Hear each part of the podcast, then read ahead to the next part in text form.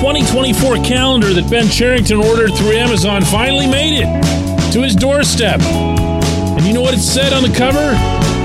Year five. Good morning to you. I'm Dejan Kovacevic of DK Pittsburgh Sports, and this is Daily Shot of Pirates. It comes your way bright and early every weekday if you're into football and or hockey. I also offer daily shots of Steelers and Penguins where you found this. Pirates 3, Yankees 2, really good ball game in general.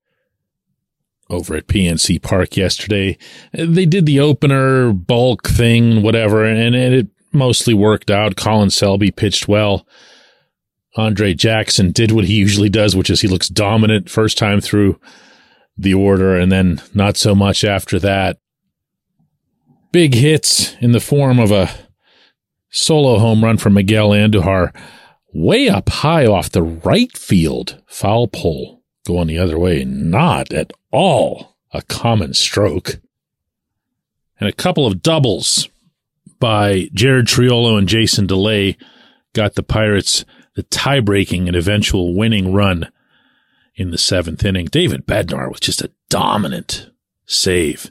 Don't don't be that fan who takes Bednar for granted. What he did there in the ninth, coming out, just throwing 98 right by people, right through bats, is, it's special. It's special. Don't be that fan who only remembers closers for their blown saves. Amazingly, the most interesting stuff on the day regarding this franchise wasn't at all them beating the Yankees. It was before the game, Ben Cherington on his weekly radio show said things that he's never said before. I don't know that he's ever thought them before, but he did both of those things on this day when he was asked by play by play man Joe Block to discuss his outlook for the 2024 season. Now, I got to tell you, as somebody who's asked Cherington this question in multiple different ways and heard many other people ask him the same question in multiple ways, I've never heard an answer until this. And for whatever reason, this came from Cherington's mouth. I quote directly, we're very optimistic in the direction we're going. We believe that if we do our jobs well enough, and by we, I mean literally all of us, starting with myself down to every member of our staff, our players, we all have a job to do to help us get better and get into the position that you're talking about. And again, this is referencing Block talking about playoffs, about, you know, being an actual contender. Not just the position you're talking about, but frankly, beyond that position. We want to win more than 84 games. That's what we're building toward. I believe if we all do our jobs, we can build toward that and be competitive next year, but talk's cheap. We have to go do it. We have to do the stuff that will add up to those wins. Okay. Ending quote. I have no idea who that was, who possessed him, and what their motive might have been for taking over his body. But it happened. It's confirmed. Several sources will attest that that was actually Cherington on that show saying that stuff. Now he says talk's cheap and he's right, but even the talk wasn't coming before this. There'd been no semblance of anyone at any level of the organization applying any sort of urgency toward any season. Never mind the one that comes after this. Now, yeah, of course, it is going to be year five. That's real.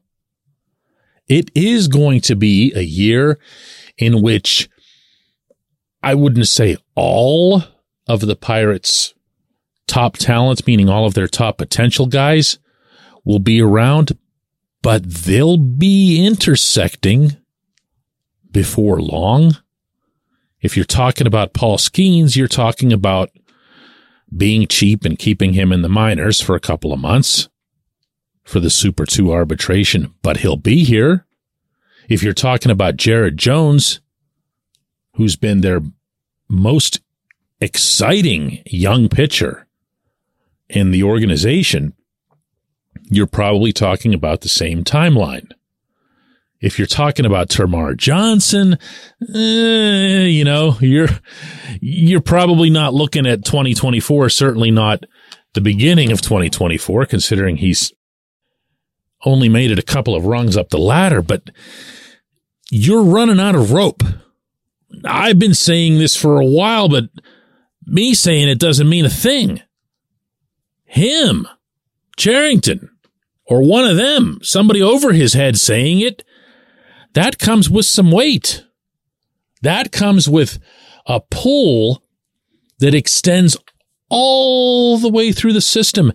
If you listen carefully to that quote, and I'm pretty sure I've done it only about a hundred times now, he makes reference to everybody, top to bottom. Everyone on his staff, everyone on Derek Shelton's staff, everyone who's a player, who's a coach, who's an instructor, who's a whatever. They're on notice. And you can roll your eyes at that if you want. Because, one more time, talk is cheap. And the only thing cheaper than talk, generally speaking, is the pirates. And they're going to have to back this up now. They're going to have to do something to make this happen, or at least attempt to make this happen. Reasonably, honestly, attempt to make this happen. That's going to cost money. That's going to cost moving some assets out that you might not normally even consider moving out. But if you never say it, if you never even acknowledge it, then there's nothing really to hold against you in that context, except that, you know, someone like me will whine and moan about year five or year four or whatever it is. That's not accountability. I don't represent accountability. You in the stands booing them represent accountability within volume. But since there's never really that much volume, even that doesn't apply. This is that. This is Cherington saying, we need to get this done. We need to get moving here. And that starts with me in the off season. I need to get players, I need to get a first baseman, need to get a right fielder, need to figure out what the heck we're going to do with Henry Davis, need to sort out who could possibly be healthy and available on his pitching staff. Need to consider all options, including, including doing things that really break from the script of the first four years. Uplifting stuff. No sarcasm here. Uplifting stuff stunning but uplifting when we come back, J1Q. This portion of Daily Shot of Pirates is brought to you by our friends at North Shore Tavern, that's directly across Federal Street from PNC Park. It's home of Steak on a Stone, an eating experience, underscoring the word experience. The steak is brought to you partially cooked on an 800 degree stone, and you do the rest. It's a ton of fun, it's a great meal, and it's a baseball atmosphere like no other in Pittsburgh. North Shore Tavern, right across Federal Street from PNC Park. Your front door, your car, your bike, your computer, your gun. Safety is a habit. Every day you lock and secure your home and everything you want to keep safe. Gun safety and responsible storage are no different and the best way to help prevent accidents, misuse, and theft. If you have a firearm, own it, respect it, and secure it. Visit ProjectChildSafe.org. Brought to you by the National Shooting Sports Foundation and the Bureau of Justice Assistance.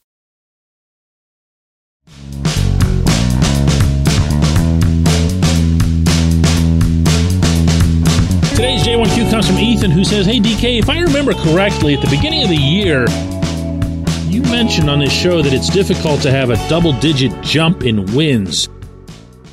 And the Pirates are now two games away from doing exactly that. Do you think that we should expect just as much, if not more of a jump going into 2024? Ethan's question is based, of course, on the Pirates now being 70 and 80 which doesn't sound great, except when you're talking about the pirates. And even then, I don't see it as great. I'm not going to be one of those people who falls in line with what feels now like the prevailing thinking that, yeah, they really showed some improvement. I'm sorry. I was here for April. I'm not discounting April any more than I'm discounting May or June or any other month. When I see a team doing what this team was doing in April, and it goes on for a full month and it doesn't feel fluky in the slightest, and even the advanced, inner, deeper, peel everything off stats don't expose it to be fluky. I'm not okay with just kind of sitting around while it all falls apart. However, however, a season is based on a 162 game performance. And this team will, in fact, end up with a double digit improvement in the W column. Yay for them. I'm still not changing the calendar. I'm still not changing what year it'll be next year of this front office's tenure. And I'm not going to accede to their slow motion process and say, yeah, it's okay for them to just win another 10 games or another 12 games. In the fifth year, I think it is beyond reasonable to expect that your team is contending for the playoffs. And that goes double when your best hitter remains someone who was acquired by the previous front office, that of course being Bryan Reynolds, when your best pitcher remains someone who was acquired by the previous front office, that of course being Mitch Keller. That's quite the head start. That's, that's something that most teams don't have with a rebuild. Those are the players that they'll actually send out to try to uh, facilitate or even just accelerate the rebuild. I'm glad they didn't. Don't get me wrong. I'm glad Cherington hung on to enough of Neil Huntington's players. But it remains true that those are still your two best guys. Even though you've brought in a lot of prospects. You've done it through trades. You've done it through very high number one overall draft picks. So yeah, when I think of year five, I think of just flat out contending. Look at the Brewers. Just do that. Brewers are the class of the National League Central. They weren't that the whole year, were they? They were up there, but they were just kind of swimming along. Remember, it felt like almost three or four weeks when the Pirates were just, just nose diving from the top of the division. And the Brewers were just nosediving right with them. Couldn't make anything happen. Couldn't hit.